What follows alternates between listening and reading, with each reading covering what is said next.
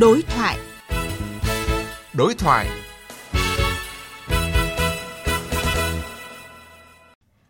Thưa quý vị và các bạn, chất độc da cam dioxin sử dụng trong chiến tranh ở Việt Nam khiến khoảng 4,8 triệu người Việt Nam bị phơi nhiễm, hơn 3 triệu người là nạn nhân, trong đó có nhiều nạn nhân là trẻ em thế hệ thứ hai, thứ ba. Hàng trăm nghìn người khác đang từng ngày, từng giờ vật lộn với bệnh tật hiểm nghèo, đặc biệt là thế hệ thứ nhất, thứ hai. Hầu hết đều bị dị dạng, dị tật bẩm sinh, bị khuyết tật nặng, những đối tượng này chủ yếu thuộc hộ gia đình nghèo và cận nghèo, thiếu điều kiện để chăm sóc sức khỏe và nuôi dưỡng, phục hồi chức năng để nâng cao chất lượng cuộc sống, hòa nhập cộng đồng. Vậy việc chăm sóc phục hồi chức năng cho con em nạn nhân da cam dioxin đang được thực hiện ra sao?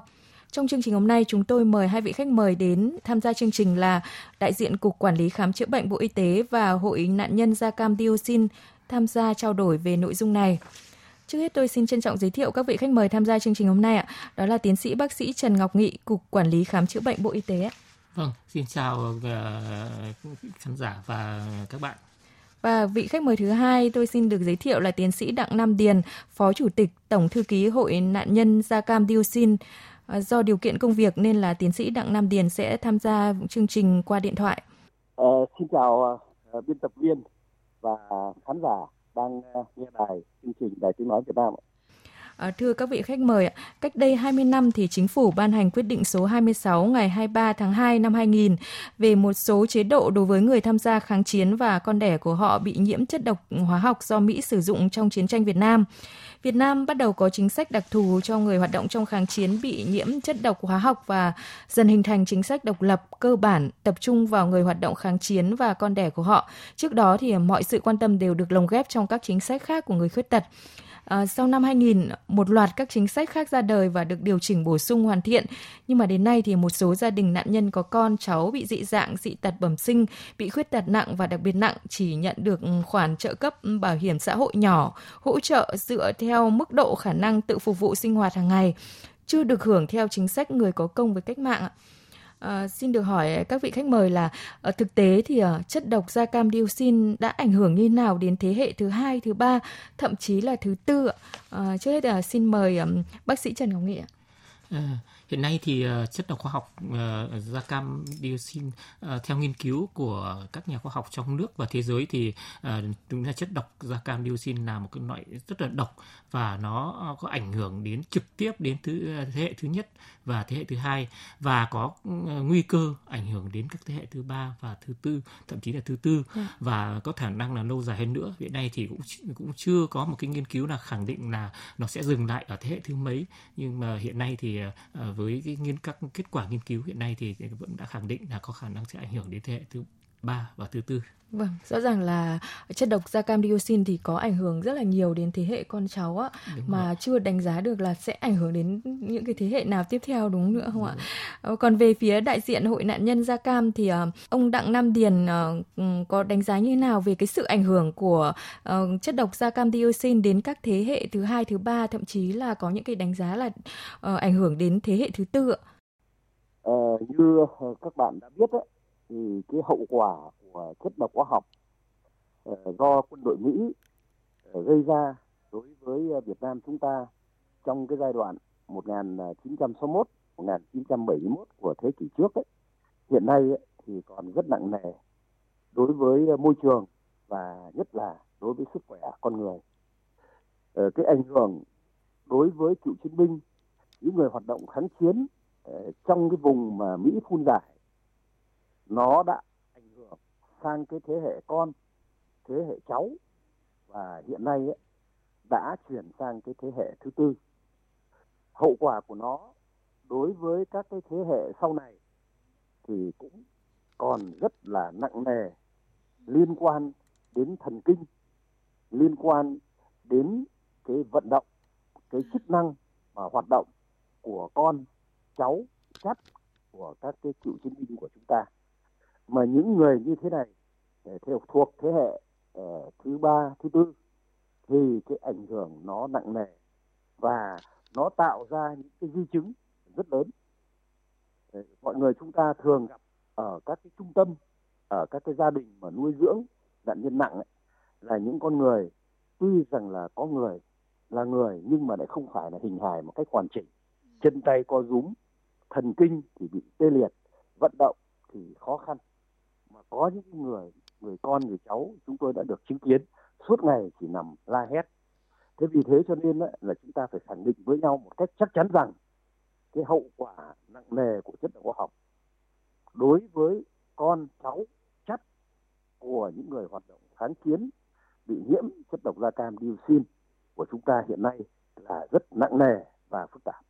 À, vâng, theo lý giải của một đại diện cơ quan chức năng thì hiện chúng ta chưa có tiêu chí và chính sách nghiên cứu để mà à, xác định thế hệ cháu chất có phải là nạn nhân bị phơi nhiễm hoặc là liên đới tới chất độc da cam hay không ạ? Như là bác sĩ à, Nghị cũng đã vừa nêu đấy ạ. Việc xác định thì không hề đơn giản. Đối với chuyên gia ngành y thì nhiều chuyên gia cho rằng là cơ sở để xác định bệnh do nhiễm chất độc hóa học chưa có kể cả các nước phát triển trên thế giới mà chỉ xác định bệnh tật có liên quan tới phơi nhiễm dioxin. Chiến tranh thì à, đã lùi xa hơn 40 năm nay khi muốn xác định người có bị nhiễm dioxin thì một số nước phát triển họ dùng cái phương pháp là lấy mẫu máu xét nghiệm nồng độ dioxin trong máu để mà khẳng định là người đó có phải là nạn nhân dioxin. À, chuyện đó thì lại không hề dễ dàng khi mà thực hiện ở Việt Nam ạ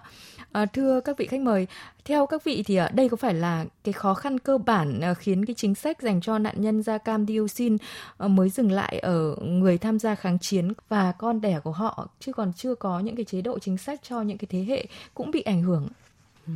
Theo tôi thì ờ, không phải thực về như vậy. Hiện nay thì ờ, chính phủ và ờ, các bộ ngành cũng đã nghiên cứu và ban hành nhiều các văn bản vi phạm pháp luật. À, gần đây nhất thì nghị định 131 năm 2021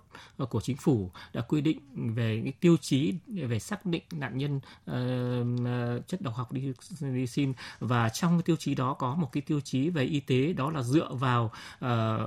các đối tượng uh, mắc cái bệnh tật dị dạng dị tật có liên quan đến chất độc học. À, thế hệ thứ nhất thì à, có có 17 danh mục bệnh tật có liên quan đến chất độc học bao gồm một số các bệnh liên quan đến ung thư, bệnh đái tháo đường ờ, và bệnh ờ, tâm thần vân vân. Và hiện nay thì đối với con cháu thế hệ thứ hai con của người tham gia kháng chiến thì khoảng 31 Ờ, cái danh mục dị dạng dị tật ờ, có liên quan đến chất độc học. Và việc ờ, xác định thì chủ yếu dựa vào các bệnh tật có liên quan đến chất độc học và cũng chưa chưa có quy định là lấy mẫu để xét nghiệm dioxin. Vì hiện nay thực tế ở Việt Nam thì việc xác định mà nồng độ dioxin ở trong cơ thể con người chủ yếu sử dụng trong nghiên cứu khoa học. Chứ còn thực hiện thể hiện chính sách thì hiện nay chưa áp dụng cái, cái phương pháp này.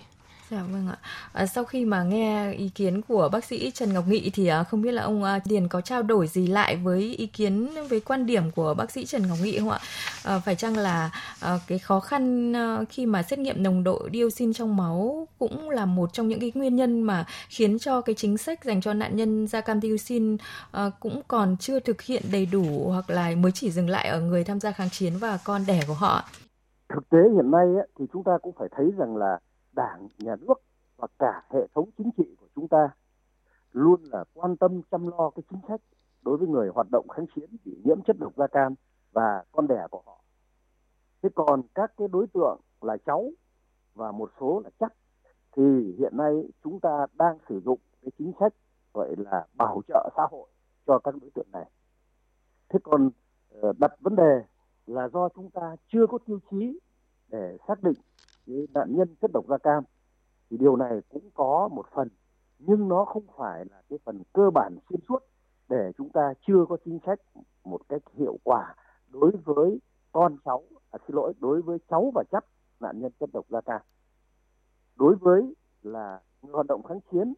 và con đẻ à, của những người hoạt động kháng chiến bị nhiễm chất độc da cam thì hiện nay chúng ta dựa vào cái bệnh tật 17 cái bệnh tật liên quan đến phơi nhiễm chất độc da cam dioxin để xác định ờ, là những người mà có đủ điều kiện hay không để mà xem xét là nạn nhân chất độc da cam. Thế còn ờ, cháu và chấp thì hiện nay mới chỉ dựa trên cái thực chứng là những con người cụ thể. Ví dụ khi xem xét cháu thì người ta xem đến ông bà nội ngoại, thế rồi đến bố mẹ có bị nhiễm chất độc da cam dioxin không. Đó, đấy là những cái mà chúng ta đang làm thực tế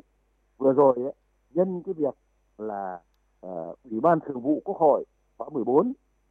ờ, bổ sung sửa đổi cái pháp lệnh người có công trong đó có đối tượng là những người hoạt động kháng chiến bị nhiễm chất độc da cam và con đẻ của họ. Thì hội nạn nhân chất độc da cam dioxin Việt Nam đã có cái kiến nghị với ủy ban uh, các vấn đề xã hội của uh, quốc hội và với bộ lao động thương binh xã hội là phải tiếp tục nghiên cứu để đưa uh, cái đối tượng là cháu của nạn nhân chất độc da cam dioxin được hưởng cái chính sách của người có công như các cái văn bản quy định của đảng và của chính phủ những năm trước đây. Nhưng mà thực tế hiện nay thì cái đối tượng này cũng chưa thực hiện được. Nó có nhiều cái nguyên nhân nhưng trong đó cũng có một cái nguyên nhân đó là chúng ta chưa xác định được cái tiêu chí cụ thể thế nào là cháu của nạn nhân chất độc da cam và cái bệnh tật của cháu nạn nhân chất độc da cam đó, nó liên quan đến cái hậu quả của chất độc da cam như thế nào thì chúng ta chưa có thì sắp tới đây thì chúng tôi cũng xin được đề nghị với bộ y tế chủ trì về vấn đề này thì phải tiếp tục là có cái nghiên cứu và có cái xác định rõ cái phần tiêu chí liên quan đến cháu và chắc của những người hoạt động kháng chiến bị nhiễm chất độc da cam dioxin. Vâng, thực tế là đối với các thế hệ thứ hai, thậm chí là thứ ba, thứ tư của nạn nhân da cam dioxin hiện nay thì ừ, vẫn ảnh hưởng rất là nặng nề. Vấn đề là chúng ta cũng chưa có những cái biện pháp khoa học ừ, để mà giả soát hay là khoanh vùng kịp thời, rồi sàng lọc trước hôn nhân và trước sinh. À, nếu mà để gia đình các nạn nhân chủ động thì điều này cũng khá là khó khăn. À, vậy xin hỏi ông Đặng Nam Điền là Hội nạn nhân chất độc da cam dioxin Việt Nam thì ờ, có kiến nghị và mong muốn gì về mặt chính sách để mà có thể chăm sóc sức khỏe cho các gia đình nạn nhân da cam thế hệ thứ hai hay là thế hệ thứ ba được tốt hơn ạ?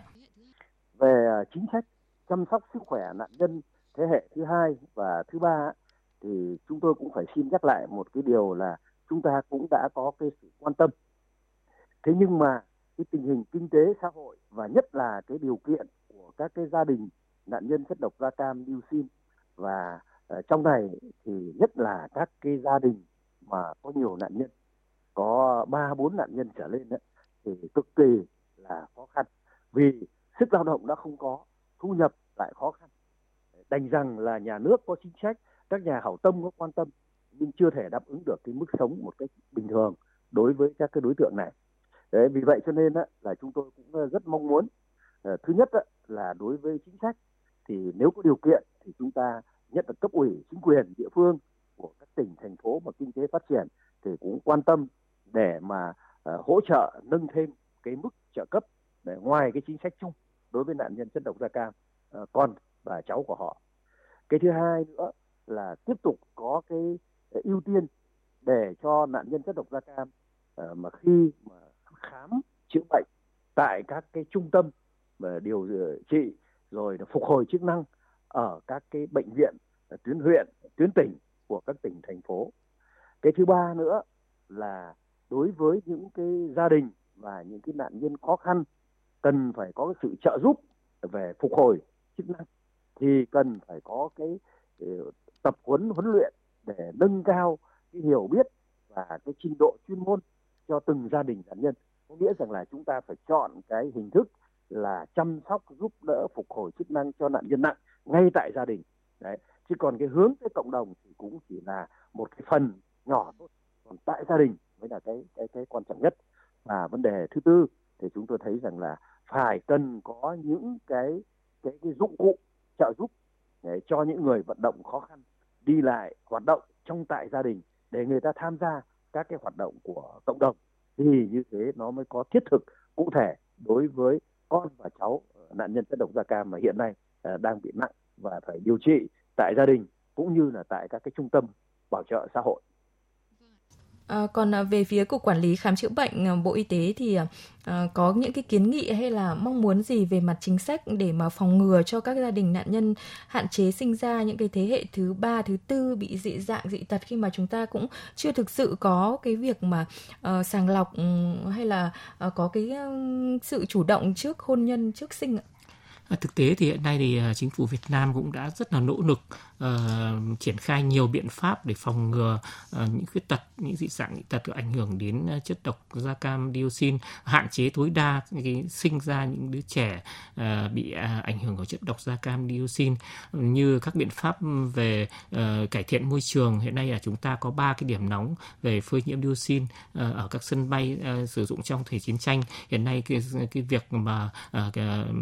làm sạch dioxin và cải thiện môi trường hiện đang được uh, chính phủ rất là tích cực uh, triển khai. Riêng đối với lĩnh vực y tế thì hiện nay thì Bộ Y tế cũng đã triển khai nhiều phương pháp là phòng ngừa khuyết tật ảnh hưởng do chất độc da cam dioxin Việt Nam đã thực hiện ở nhiều tỉnh thành phố. Và tuy nhiên thì cái, cái, cái việc thực hiện kết quả nó cũng chưa được như mong muốn. Thì trong thời gian tới thì chúng tôi cũng rất là mong muốn uh, chính phủ cũng như là bộ y tế các chính quyền địa phương đặc biệt là các địa phương có cái vùng ảnh hưởng nặng của phơi nhiễm dioxin thì phải cần tăng cường triển khai các chương trình chăm sóc sức khỏe phục vụ chức năng và đặc biệt là phát hiện sớm can thiệp sớm các dị tật khuyết tật và quản lý thai nghén tư vấn sinh sản cho à, các nạn nhân trên địa bàn ở tất cả các tỉnh thành phố trực thuộc trung ương theo hướng dẫn của bộ y tế. Và cũng à, đặc, cũng phải có cái chính sách thực hiện về tuyên truyền phòng ngừa các uh, dị dạng dị tật cho các gia đình nạn nhân để hạn chế sinh ra những thế hệ thứ ba và thứ tư bị dị dạng dị tật. Nếu như mà uh, các uh, con của nạn nhân mà có kết hôn thì cũng phải được à, tư vấn và sẵn, à, sẵn sàng những cái à, biện pháp phòng ngừa và đặc biệt là sau khi sinh phải sàng lọc sớm và nếu như phát hiện ra có dị dạng dị tật bẩm sinh thì phải cần được can thiệp sớm ngay sau khi sinh để sinh ra những đứa trẻ được khỏe mạnh và phát triển như những đứa trẻ khác. Vâng. À, ngoài những cái chế độ chính sách cho nạn nhân chất độc điện đi uh, da cam dioxin thì uh, như ông nêu những cái mong muốn những cái đề xuất ấy thì là nhà nước cần có cái sự quan tâm nhiều hơn đến cái việc đặc biệt rất là quan trọng đó là việc sàng lọc trước sinh hay là có những cái tư vấn hỗ trợ đúng không ạ ừ. để có thể sinh ra những em bé khỏe mạnh. Thưa các vị khách mời, thưa quý vị và các bạn, với các gia đình nạn nhân da cam dioxin thì có nhiều thế hệ cùng mắc di chứng không biết là mong mỏi của họ cũng chỉ làm sao để có đủ sức khỏe và sự hỗ trợ phần nào từ nhà nước và chính quyền địa phương. Và trước khi mà trao đổi tiếp thì uh, xin mời các vị khách mời cùng quý vị thính giả nghe ghi nhận của phóng viên Đài tiếng nói Việt Nam tại Bắc Cạn. Cựu chiến binh Phạm Văn Ngọc ở thôn Nà Pán, thị trấn Nà Phạc, huyện Ngân Sơn, tỉnh Bắc Cạn tham gia chiến đấu tại chiến trường Tây Nguyên và bị nhiễm chất độc da cam ở mức độ 3. Ngoài nỗi đau thể xác do di chứng của chất độc hóa học, người lính già còn thêm nỗi xót xa bởi đứa cháu nội cũng bị ảnh hưởng của loại chất độc này. Từ khi sinh ra, đứa cháu nội của ông Ngọc không có cẳng tay và chân bên trái. Các ngón tay trái, chân trái cũng phát triển không bình thường. Mỗi khi nhìn đứa cháu vô tư vui đùa, ông lại nghẹn ngào. Đến lúc sinh ra mới thấy thế này, thực tế là gia đình này cũng sốc lắm. Cháu này bây giờ chưa được gì, vì cái này nó thuộc thế hệ thứ ba, được cái hỗ trợ tháng năm sáu trăm. Mà bây giờ là già rồi thì cũng chẳng mong muốn gì mà tôi chỉ có mong muốn nếu mà Ờ, đảng và nhà nước mà sớm có cái văn bản ra cái thứ hệ thứ ba thì làm cho cháu tí để cho nó hẳn cái nhắm mắt xuôi tay nó yên thế thôi. Theo số liệu thống kê của Sở Lao động, Thương binh và Xã hội Bắc Cạn, địa phương này có khoảng 650 trường hợp nạn nhân chất độc da cam thế hệ thứ ba. Nhiều trường hợp có hoàn cảnh gia đình khó khăn, thậm chí có nhà tới vài người cùng bị di chứng chất độc hóa học. Vậy nhưng theo quy định hiện hành thì chưa có chính sách hỗ trợ đặc thù nào dành cho nhóm đối tượng này ngoài khoản trợ cấp dành cho đối tượng khuyết tật nặng và đặc biệt nặng. Với Bắc Cạn, một trong những tỉnh miền núi khó khăn, ngân sách địa phương eo hẹp nên càng khó có cơ chế hỗ trợ riêng cho các trường hợp này. Ông Nguyễn Hồng Lĩnh, Phó Chủ tịch Hội nạn nhân chất độc da cam dioxin tỉnh Bắc Cạn cho biết. Các cháu đa phần khó khăn thì lại ở các vùng sâu vùng xa cho nên là đối với các cấp hội là gặp rất nhiều khó khăn trong việc là động viên rồi hỗ trợ các cháu. Và cái quan trọng nhất là cái nguồn kinh phí để hỗ trợ các cháu rất là khó khăn. Thế thì trong thời gian tới hội nạn nhân chất độc da cam dioxin tỉnh bắc cạn đề nghị các bộ ngành đề nghị chính phủ quốc hội bổ sung chế độ chính sách đối với đối tượng thứ ba tức là cháu của người bị nhiễm chất độc học vì cái tương lai của các cháu sau này. Vâng, chúng ta vừa nghe một cái phóng sự ờ, phản ánh thực tế tại tỉnh Bắc Cạn ạ. À, xin hỏi các vị khách mời là à, các ông có đồng tình với đề xuất mà tỉnh Bắc Cạn cũng như là nhiều địa phương khác mong mỏi dành cho nạn nhân chất độc da cam dioxin thế hệ thứ ba và thứ tư. Trước hết là xin mời um, đại diện cục uh, quản lý khám chữa bệnh đó là ông uh, bác sĩ Trần Ngọc Nghị ạ. À. Ừ, tôi rất là đồng tình với đề xuất của à, khán giả ở Bắc Cạn cũng như là nhiều địa phương khác mong mỏi về ờ, mong mỏi những cái chính sách cho những nạn nhân chất độc hóa học ở đặc biệt là thế hệ ờ, tiếp theo, thế hệ thứ hai và thế hệ thứ ba. Vâng, hội về phía hội nạn nhân da cam thì à, ông Đặng Nam Điền có những cái suy nghĩ như nào khi mà nghe cái phóng sự vừa rồi cũng như là à, có ý kiến như nào khi qua những cái mong mỏi dành cho nạn nhân chất độc da cam dioxin của tỉnh Bắc Cạn nói riêng cũng như là các địa phương khác nói chung ạ? Ờ, về cái tình hình của Bắc Cạn cũng như là một số các cái tỉnh vùng sâu vùng xa miền núi còn nhiều khó khăn thì thực trạng nó đúng như vậy tôi cũng đã từng đến Bắc Cạn nhiều lần. Thì mình mới thấy rằng là những cái gia đình mà có nạn nhân chất độc da cam cháu rồi là chắc người ta mới chỉ được hưởng cái chính sách bảo trợ xã hội thì rất là à, khó khăn. Thế chúng ta cũng phải à, thông cảm là trong cái điều kiện hiện nay á, thì đảng à, chính phủ chưa có cái điều kiện để mà đưa cái đối tượng là cháu của những người hoạt động kháng chiến bị nhiễm chất độc da cam hưởng cái chính sách của người có công. Vì vậy cho nên là trong cái nghị định 31 của chính phủ để mà cụ thể hóa cái sửa đổi pháp lệnh chính sách uh, ưu đãi với người có công vừa qua thì cũng đã nhắc đến là cấp ủy và chính quyền các địa phương quan tâm đến đối tượng là cháu của những người hoạt động kháng chiến bị nhiễm chất độc da cam. Và một số tỉnh hiện nay ấy, là chúng tôi đã thấy người ta đã đưa vào cái nghị quyết của hội đồng nhân dân tỉnh ví dụ như tỉnh thanh hóa ví dụ như là tỉnh uh, nghệ an thế và một số các cái tỉnh khác thì cái đối tượng này uh, tức là đối tượng là cháu của nạn nhân chất độc da cam đấy thì được uh, tỉnh trợ cấp một cái khoản uh, nhiều hơn so với các cái đối tượng của những cái người khuyết tật khác ở trong địa phương của mình. Thì như thế là nó cũng có được một cái điều kiện nhất định để mà nâng cao cái mức sống của cháu nạn nhân chất độc da cam. Thế còn có những cái tỉnh khó khăn như là bắc cạn và một số tỉnh khác thì quả thật hội đồng nhân dân cũng rất khó khăn trong cái việc mà xử lý những vấn đề này. Thì trung ương hội cũng đã có cái kiến nghị với bộ lao động thương minh xã hội, với ờ, chính phủ làm sao đó có một cái quan tâm để cho nó mang tính chất là căn cơ và bền vững, đồng thời là phải có sự thống nhất. Chứ còn bây giờ mình nói rằng là các tỉnh thì tỉnh nào có điều kiện thì quan tâm còn tỉnh khó khăn không có điều kiện quan tâm được thì nạn nhân vẫn không được thụ hưởng. Cho nên chúng tôi cũng đã có kiến nghị về vấn đề này. Hy vọng tới đây các cơ quan chính phủ sẽ ngồi bàn với nhau để uh, thực hiện tốt được cái công việc này. Bởi vì chúng ta cũng thấy một vấn đề hiện nay ấy, là năm 2025 là kỷ niệm 50 năm ngày giải phóng miền Nam thống nhất đất nước mà vẫn còn có những cái cựu chiến binh những còn cựu thanh niên sung phong, những người hoạt động kháng chiến bị nhiễm chất độc da cam mà hiện nay chưa được hưởng cái, thụ hưởng cái chính sách của người có công, thì cái đó là trách nhiệm của các cấp, các ngành. Mà chúng ta phải nói rằng là chúng ta có tội với những cái người mà tham gia và có công trong kháng chiến. À, vâng ạ, à, dự án chăm sóc sức khỏe và phục hồi chức năng đối với nạn nhân chất độc da cam dioxin giai đoạn 2018-2021 thì ờ, được Bộ Y tế phối hợp với các cơ quan liên quan triển khai thực hiện ở 11 tỉnh đã có những cái hoạt động chăm lo sức khỏe và phục hồi chức năng cho các thế hệ nạn nhân chất độc da cam dioxin. Có ý nghĩa và hiệu quả như nào đối với những cái nạn nhân và gia đình trong thời gian qua? À, thưa bác sĩ Nghị ạ? À, dự án ờ, ờ, ờ, dự án chăm sóc sức khỏe phục hồi chức năng cho nạn nhân chất độc da cam dioxin do Bộ Y tế triển khai giai đoạn 2018-2021 sau đó thì được mở rộng đến năm 2022 cái, cái, dự án này thì Bộ Y tế thực hiện chỉ thị số 43 và quyết định của Thủ tướng Chính phủ giao cho Bộ Y tế xây dựng những cái chương trình dự án để triển khai các hoạt động chăm hỗ trợ chăm sóc sức khỏe phục hồi chức năng cho nạn nhân chất đọc da cam dioxin và uh, các ờ, thế hệ con cháu của họ. Và dự án đã triển khai 11 tỉnh như các uh, quý khán giả đã được nghe. Và uh, trong các hoạt động của dự án thì có nhiều hoạt động thì trong đó có những cái hoạt động về chăm lo về sức khỏe về phục vụ chức năng cho nạn nhân da cam và cái, cái các hoạt động này thì đều có ý nghĩa rất là quan trọng và đã mang lại bước đầu những hiệu quả rất là đáng được ghi nhận đối với nạn nhân cũng như gia đình của nạn nhân cũng như là cộng đồng xã hội trong thời gian vừa qua. Vâng ạ.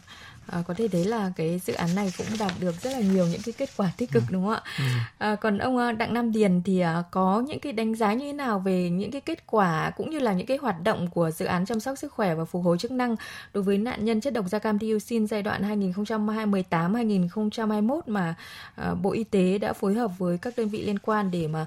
triển khai được ở 11 tỉnh ạ? Ờ, tôi rất hoan nghênh cái chủ động tích cực của Bộ Y tế về cái việc là triển khai cái thực hiện cái chỉ thị số 43 của Ban Bí thư Trung ương Đảng khóa 11 về tăng cường sự lãnh đạo của uh, cấp ủy đảng các cấp. Đấy đối với cái việc mà khắc phục giải quyết cái hậu quả chất độc hóa học do quân đội Mỹ gây ra đối với chúng ta. Và trong đó thì có cái việc là tham mưu uh, phối hợp với các cái bộ ngành và các địa phương để triển khai cái dự án phục hồi chức năng cho các cái tỉnh. Đấy, mà cái uh, dự án này hiện nay ấy, đã nghiệm thu và có kết quả một cách thực sự. Tôi chỉ xin nêu ba cái kết quả như thế này. Thứ nhất ấy, là qua cái tập huấn của uh, dự án thì đã nâng cao được cái trình độ nhận thức của đội ngũ cán bộ những người làm công tác hội, những người cán bộ nhân viên y tế trực tiếp phục vụ cho nạn nhân chất độc da cam. Đấy. Vấn đề thứ hai ấy, là cũng thông qua cái dự án đi vào tuyên truyền giáo dục và bồi dưỡng kiến thức cho những cái người phục vụ nạn nhân. Ví dụ như là trong gia đình, thế còn trong cộng đồng, trong trung tâm thì những cái người mà trực tiếp ờ, giúp đỡ, phục vụ, hỗ trợ nạn nhân trong cái phục hồi chức năng. Và vấn đề thứ ba, tuy chưa nhiều, nhưng mà các cái trang bị, những cái xe lăn những cái dụng cụ, kể cả những cái dụng cụ tự tạo thông qua dự án, đã giúp cho nạn nhân chất độc da cam có được một cái phương tiện để phục vụ trợ giúp cho bản thân mình, hòa nhập với cuộc sống cộng đồng, sinh hoạt ở trong những nơi tập thể và trợ giúp được những hoạt động sinh hoạt thường ngày ở trong gia đình. Thì cái điều này là nhìn thấy rất rõ, vừa qua cũng đã tổng kết và ở các địa phương cũng khẳng định cái tính ưu việt, vượt trội của cái cái cái dự án mà do cục quản lý khám chữa bệnh của bộ y tế phối hợp với các địa phương triển khai trong những năm vừa qua À, vâng thưa các vị khách mời ạ. Qua quá trình triển khai dự án thì Bộ Y tế đã triển khai hàng loạt các hoạt động về phục hồi chức năng đối với nạn nhân dựa vào cộng đồng như là à, lập danh sách nạn nhân rồi tổ chức khám sàng lọc phân loại, xác định nhu cầu phục hồi chức năng, tổ chức phục hồi chức năng cho nạn nhân tại bệnh viện hoặc là tại nhà rồi tập huấn những cái kỹ năng chăm sóc phục hồi chức năng các kỹ thuật đơn giản cho người nhà nạn nhân để có thể giúp đỡ những nạn nhân nhá ừ. à, rất là nhiều những cái hoạt động rất là thiết thực và thực tế à, cục quản lý khám chữa bệnh thì à, có đánh giá như nào về hiệu quả chăm sóc phục hồi chức năng dựa vào cộng đồng dựa vào những người nhà của nạn nhân chất độc da cam dioxin tại các địa phương ừ, khi mà triển khai cái dự án này ạ? À, Bộ Y tế xây dựng dự án này thì có nhiều cái mục ờ, có nhiều cái mục tiêu và nhiều hoạt động. Thì trong đó có những cái hoạt động ờ, thực tế và thực tiễn rất là thiết thực đối với à, nạn nhân cũng như là à, con đẻ của họ. Đó là cái à, nội dung liên quan đến chăm sóc sức khỏe và phục hồi chức năng. Thì như các quý vị đã được biết là tôi chia sẻ ngay từ đầu thì đối với hoạt, nhiều hoạt động này thì có những cái hoạt động về quản lý danh sách đối với nạn nhân. Và trong thời gian vừa qua thì Bộ Y tế cũng hướng dẫn các tỉnh đã tổ chức lập danh sách và quản lý sức khỏe cho khoảng hơn 7.000 nạn nhân chất độc hóa học và con đẻ của họ. Và đồng thời tổ chức cái đoàn khám chuyên khoa để thực hiện sàng lọc định kỳ cho khoảng hơn uh, gần ờ, 4.000 nạn nhân nhằm phát hiện sớm các vấn đề về sức khỏe, lập hồ sơ để quản lý sức khỏe. Cũng như là sau khi mà uh, lập hồ sơ quản lý cũng như là khám sàng lọc thì chúng tôi tổ chức thu dung tiếp đón uh, cung cấp các dịch vụ khám chữa bệnh, điều dưỡng, phục hồi chức năng tại cơ sở khám bệnh chữa bệnh cũng như là các cơ sở phục hồi chức năng cho uh, nạn nhân. Và trong thời gian vừa qua với với những cái uh, hoạt động của dự án triển khai các tỉnh thì uh, theo báo cáo các tỉnh hiện nay có khoảng hơn 2.000 nạn nhân uh, đã được uh, um, hưởng lợi từ dự án và được uh, chăm sóc sức khỏe tại cơ sở khám bệnh chữa bệnh cũng như cơ sở phục chức năng. Và bên cạnh đó thì uh, các tỉnh cũng đã đồng loạt tổ chức tập huấn chuyển giao kiến thức cho khoảng uh, kiến thức về kỹ năng, về chăm sóc ờ, sức khỏe, tự chăm sóc sức khỏe cho ờ, khoảng hơn 4.000 nạn nhân và gia đình của họ. Và sau cái đợt tập huấn này thì ờ, gần những cái kỹ năng cơ bản về chăm sóc sức khỏe tại nhà hoặc là tự bản thân chăm sóc trong cho các thành viên trong gia đình mà bị ảnh hưởng của chất độc học cũng đã được Bộ Y tế và các đơn vị triển khai thực hiện dự án chăm chuyển giao những kiến thức này cho bản thân gia đình nạn nhân cũng như gia đình nạn nhân để biết cái cách chăm sóc ờ, tại nhà. Ờ, ngoài ra thì ờ, các cái Bộ Y tế cũng hướng dẫn các đơn vị triển khai dự án tập huấn nâng cao năng lực cho cán bộ y tế ở tuyến cơ sở và đặc biệt là cộng tác viên tham gia cái hoạt động này đã được Bộ Y tế hướng dẫn, triển khai thực hiện cũng như là được tiếp cận những cái kiến thức, những kỹ năng để chăm sóc cho nạn nhân tại tại cộng đồng và qua cái, cái, cái, cái hoạt động này thì chúng tôi nhận thấy rằng qua đánh giá của các địa phương thì báo cáo và các địa phương cũng như là qua kiểm tra giám sát thì chúng tôi thấy rằng là nhiều nhiều nạn nhân đã được uh, chăm sóc và đã uh, sức khỏe được cải thiện và đã tự tin xóa bỏ mặc cảm và vươn lên hòa nhập với cộng đồng. Vâng ạ, có thể thấy là rất là nhiều những cái hoạt động ờ, thiết thực ờ, dành cho những nạn nhân chất độc da cam cũng như là ờ, có những cái sự tư vấn những cái kỹ năng cách chăm sóc đối với cộng đồng cũng như là người nhà để có thể có cái sự chăm sóc tốt nhất cho nạn nhân đúng không ạ? Như ông cũng có nêu là các địa phương đều đánh giá là ừ, có cái hiệu quả rất là thiết thực ạ. À, vâng có thể nói là đối với các gia đình nạn nhân da cam dioxin thì cái điều mong mỏi lớn hơn cả đó là sức khỏe và cuộc sống ổn định. Dù nỗi đau về thể xác và tinh thần vẫn hiện hữu dai dẳng, song cũng giống như là cha anh họ, nhiều nạn nhân da cam đã kiên cường vượt qua sự tàn phá hủy diệt của chất độc da cam, không chỉ có những đóng góp cho xã hội mà còn trở thành nguồn cảm hứng sống tích cực cho nhiều người. Trước khi mà tiếp tục trao đổi với các vị khách mời thì uh, xin mời các vị khách mời và quý thính giả cùng nghe phóng sự do phóng viên Đài Tiếng Nói Việt Nam thực hiện. Chịu di chứng chất độc da cam từ cha, khi sinh ra, anh Chu Quang Đức ở Mê Linh, Hà Nội đã bị biến dạng một nửa cơ thể, với đôi chân tàn phế, đôi tay co quắp. Nhưng không chịu đầu hàng số phận, hàng ngày đến trường trên đôi vai của bố, mẹ. Anh đã lần lượt hoàn thành các cấp học và thi đỗ vào trường sư phạm.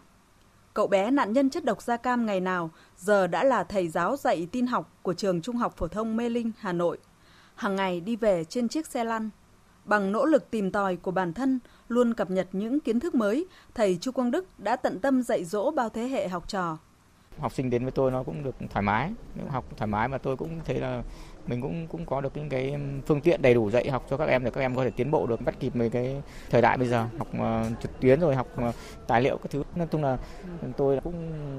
thay đổi phương pháp rồi cũng thích nghi với với xã hội cả nên là không không có cái sự gọi là tụt hậu so với bình thường. Còn đối với anh Dương Văn Bình ở phường Bách Quang, thành phố Sông Công, tỉnh Thái Nguyên, trong gia đình cả ba anh em đều bị tàn tật do di chứng chất da cam từ người bố là cựu chiến binh. Với cơ thể bị chất da cam tàn phá, không nơi nào nhận anh vào làm việc. Trong lúc thất vọng nhất, anh quyết định xin bố mẹ đi thuê một cửa hàng ở thành phố Sông Công để khởi nghiệp sửa chữa đồ điện tử. Bằng nỗ lực không biết mệt mỏi, dần dần anh đã chinh phục được khách hàng, không chỉ đủ sống mà còn gom góp tiền để tự mua lại và làm chủ cửa hàng. Sau khi lập gia đình, có chút vốn liếng, vợ chồng anh Bình quyết tâm mở trang trại chăn nuôi, rồi mở xưởng may gia công các sản phẩm dân dụng. Hàng năm, Hội nạn nhân chất độc da cam của thành phố có phối hợp với Sở Lao động Thương binh Xã hội và Trung tâm dạy nghề của tỉnh có đào tạo chính sách cho những con em là nạn nhân chất độc da cam. Và tôi đã tìm đến các em và mời các em về cơ sở để cho vợ tôi đào tạo cũng như hướng dẫn các em đó. Có em đã phấn đấu đạt đến 2, 3 đến 4 triệu đồng một người một tháng. Không may mắn như những nạn nhân da cam khác, quá trình khởi nghiệp của chàng trai Nigerian ở Gia Lai đang còn rất gian nan. Dù đã học xong cao đẳng tin học, nhưng hành trình đi tìm việc làm với một người di chứng chất độc da cam, bị mất đôi chân, mất cả hai bàn tay, vô cùng khắc nghiệt. Sau khi nhiều nơi từ chối, Nigerian đã tìm được một nơi làm việc nhưng không may công việc ở đây cũng không được lâu dài. Nên hiện tại anh vẫn đang kiếm việc làm và đi dạy giúp những người khuyết tật khác kỹ năng tin học văn phòng. Để có thể tự lo được cho mình, mặc dù gặp nhiều gian khó, nhưng anh Nigerian vẫn lạc quan, quyết tâm vươn lên trong cuộc sống. Vừa làm cái công việc của mình, vừa đi dạy các bạn khuyết tật khác. Bố mẹ em cũng vẫn tin tưởng là em em vẫn sống đủ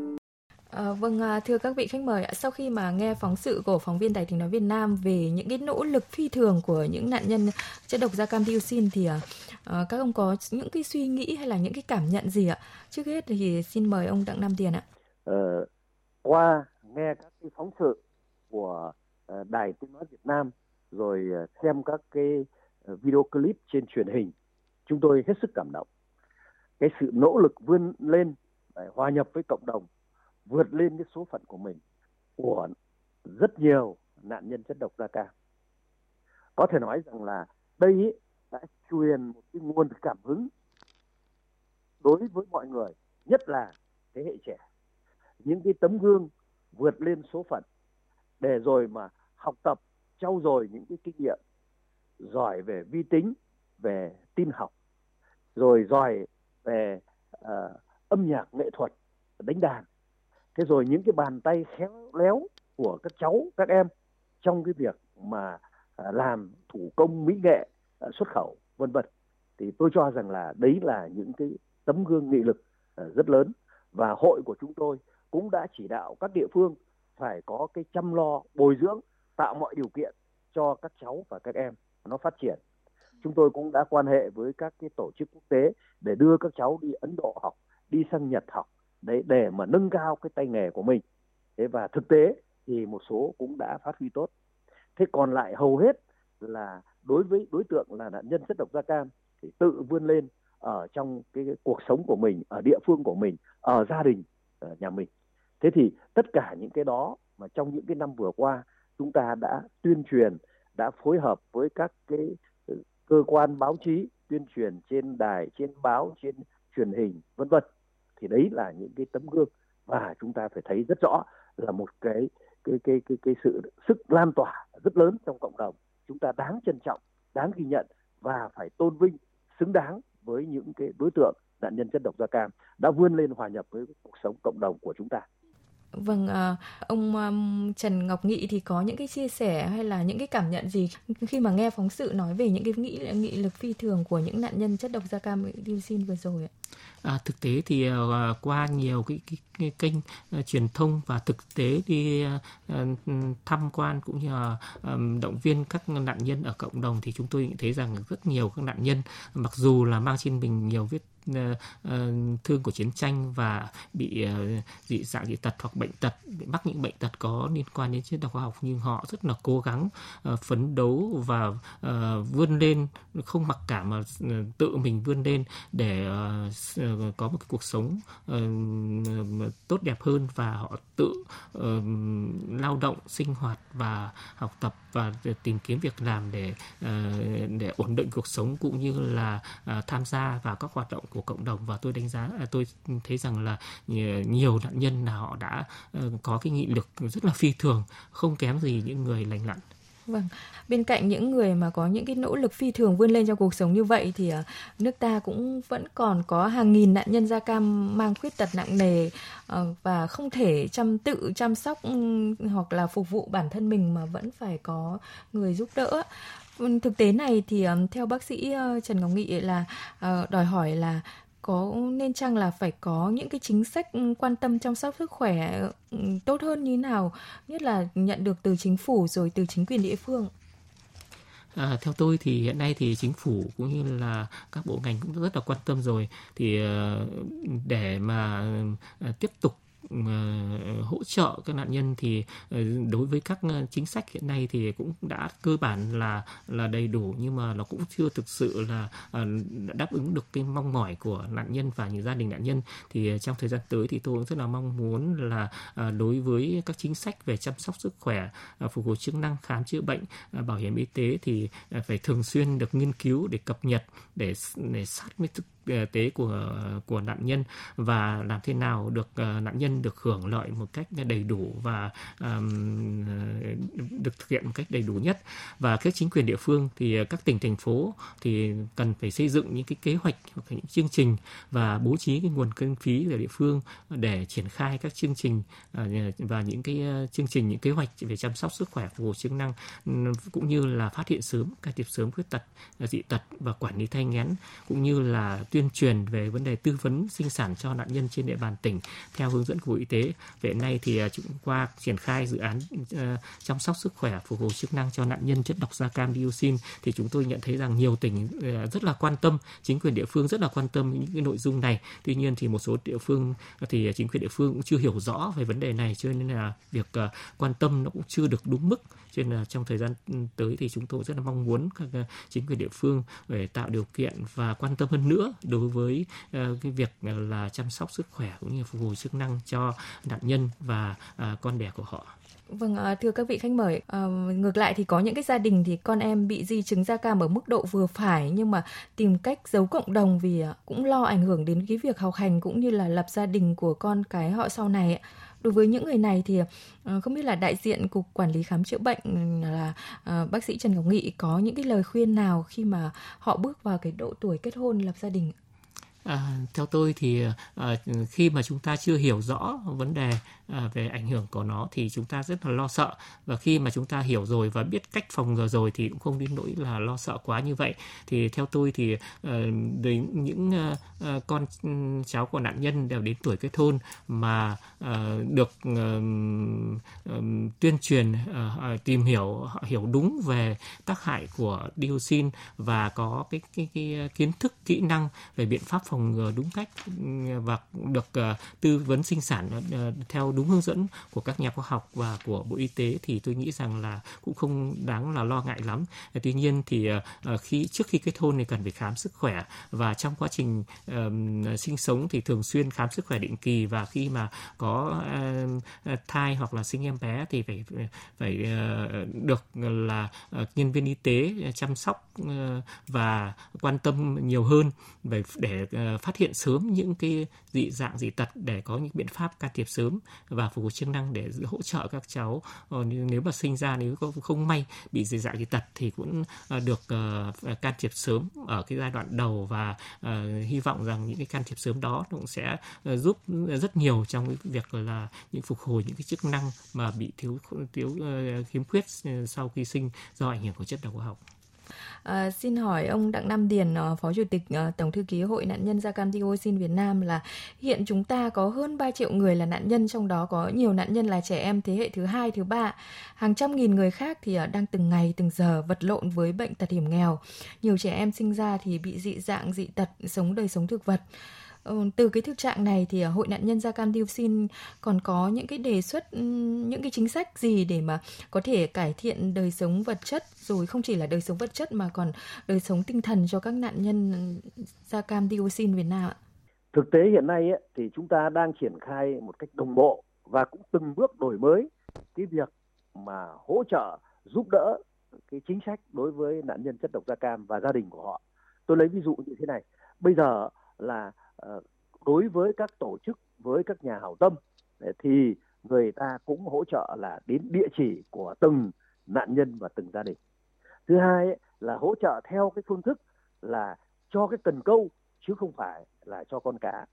Để ra để nạn nhân và gia đình nạn nhân nắm được cái đó và có cái cơ sở ban đầu tạo dựng để mà ờ, xây dựng cái cuộc sống cũng như là phát triển kinh tế xã hội. Thế vì vậy cho nên á là chúng tôi cũng hướng tới một số các cái chính sách và kiến nghị như thế này. Vấn đề thứ nhất đó, là cái việc mà thực hiện cái chính sách của đảng nhà nước đối với những cái người có công bị nhiễm chất độc da cam thì chúng ta phải làm cho nó triệt để. Một số nơi vừa rồi ờ, bộ lao động thương binh xã hội rồi ngành lao động thương binh xã hội ở địa phương có đi kiểm tra này khác các thứ ra các cái quyết định để dừng cắt vân vân đối với các đối tượng. Thì một số là đúng nhưng cũng còn có một số, do cái điều kiện chính sách của chúng ta, tại từng thời điểm một, thi hành nó khác nhau. Cho nên bây giờ cắt của người ta thì cũng tạo ra những cái dư luận nó không lành mạnh. Thì sắp tới chúng tôi cũng sẽ phối hợp để làm sao không để nó nổi cộm lên. Đấy. Nhưng vấn đề thứ hai nữa, đó là cái chính sách hỗ trợ cho nạn nhân và gia đình nạn nhân thì phải hướng tới cái việc mà sửa chữa, nâng cấp nhà ở, thế rồi công trình vệ sinh cho người ta. Vấn đề thứ ba đó là hỗ trợ sinh kế thì phải tạo ra công ăn việc làm. Đấy ví dụ như bây giờ hỗ trợ những con bò là rất thiết thực. Đấy, không những là ở miền núi rồi đồng bằng rồi những cái vùng nông thôn mà có được con bò rồi nó sinh sản ra thế rồi nó lại tiếp tục sinh sản thì cái ngày việc đó là hỗ trợ rất đúng. Thế rồi làm cái cái cái cái nuôi ong đấy thế rồi cái huấn luyện nghề dạy nghề để làm sao mà các cháu nó có thể làm được những cái công nghiệp à những cái công việc thủ công mỹ nghệ để rồi mà đan len thêu thùa rồi vân vân để có thể xuất khẩu được thì tất cả những cái đó là hướng vào cái gọi là sinh kế chứ không phải là chỉ có đến những cái dịp lễ Tết đến tặng quà rồi là thôi. Ờ, vâng, ờ, xin trân trọng cảm ơn tiến sĩ Đặng Nam Điền, Phó Chủ tịch Tổng thư ký Hội nạn nhân da cam dioxin Việt Nam. À, xin cảm ơn tiến sĩ bác sĩ Trần Ngọc Nghị, Cục Quản lý Khám chữa bệnh Bộ Y tế về cuộc trao đổi hôm nay. Xin cảm ơn quý thính giả đã chú ý lắng nghe. Tạm biệt và hẹn gặp lại quý vị và các bạn trong các chương trình sau.